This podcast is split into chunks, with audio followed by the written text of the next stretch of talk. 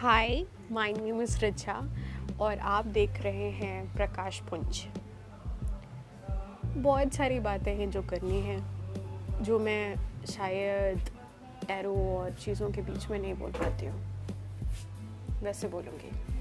Podcast मुझे लगता है सबसे ज़्यादा अच्छा तरीका है अपनी बातें एक्सप्रेस करने का। तो ईयरफोन लगाइए वॉक करते करते सुनिए जीवन की बातें छोटी छोटी बातें ओके छोटी छोटी मगर मोटी बातें। Powered by Shaktimaan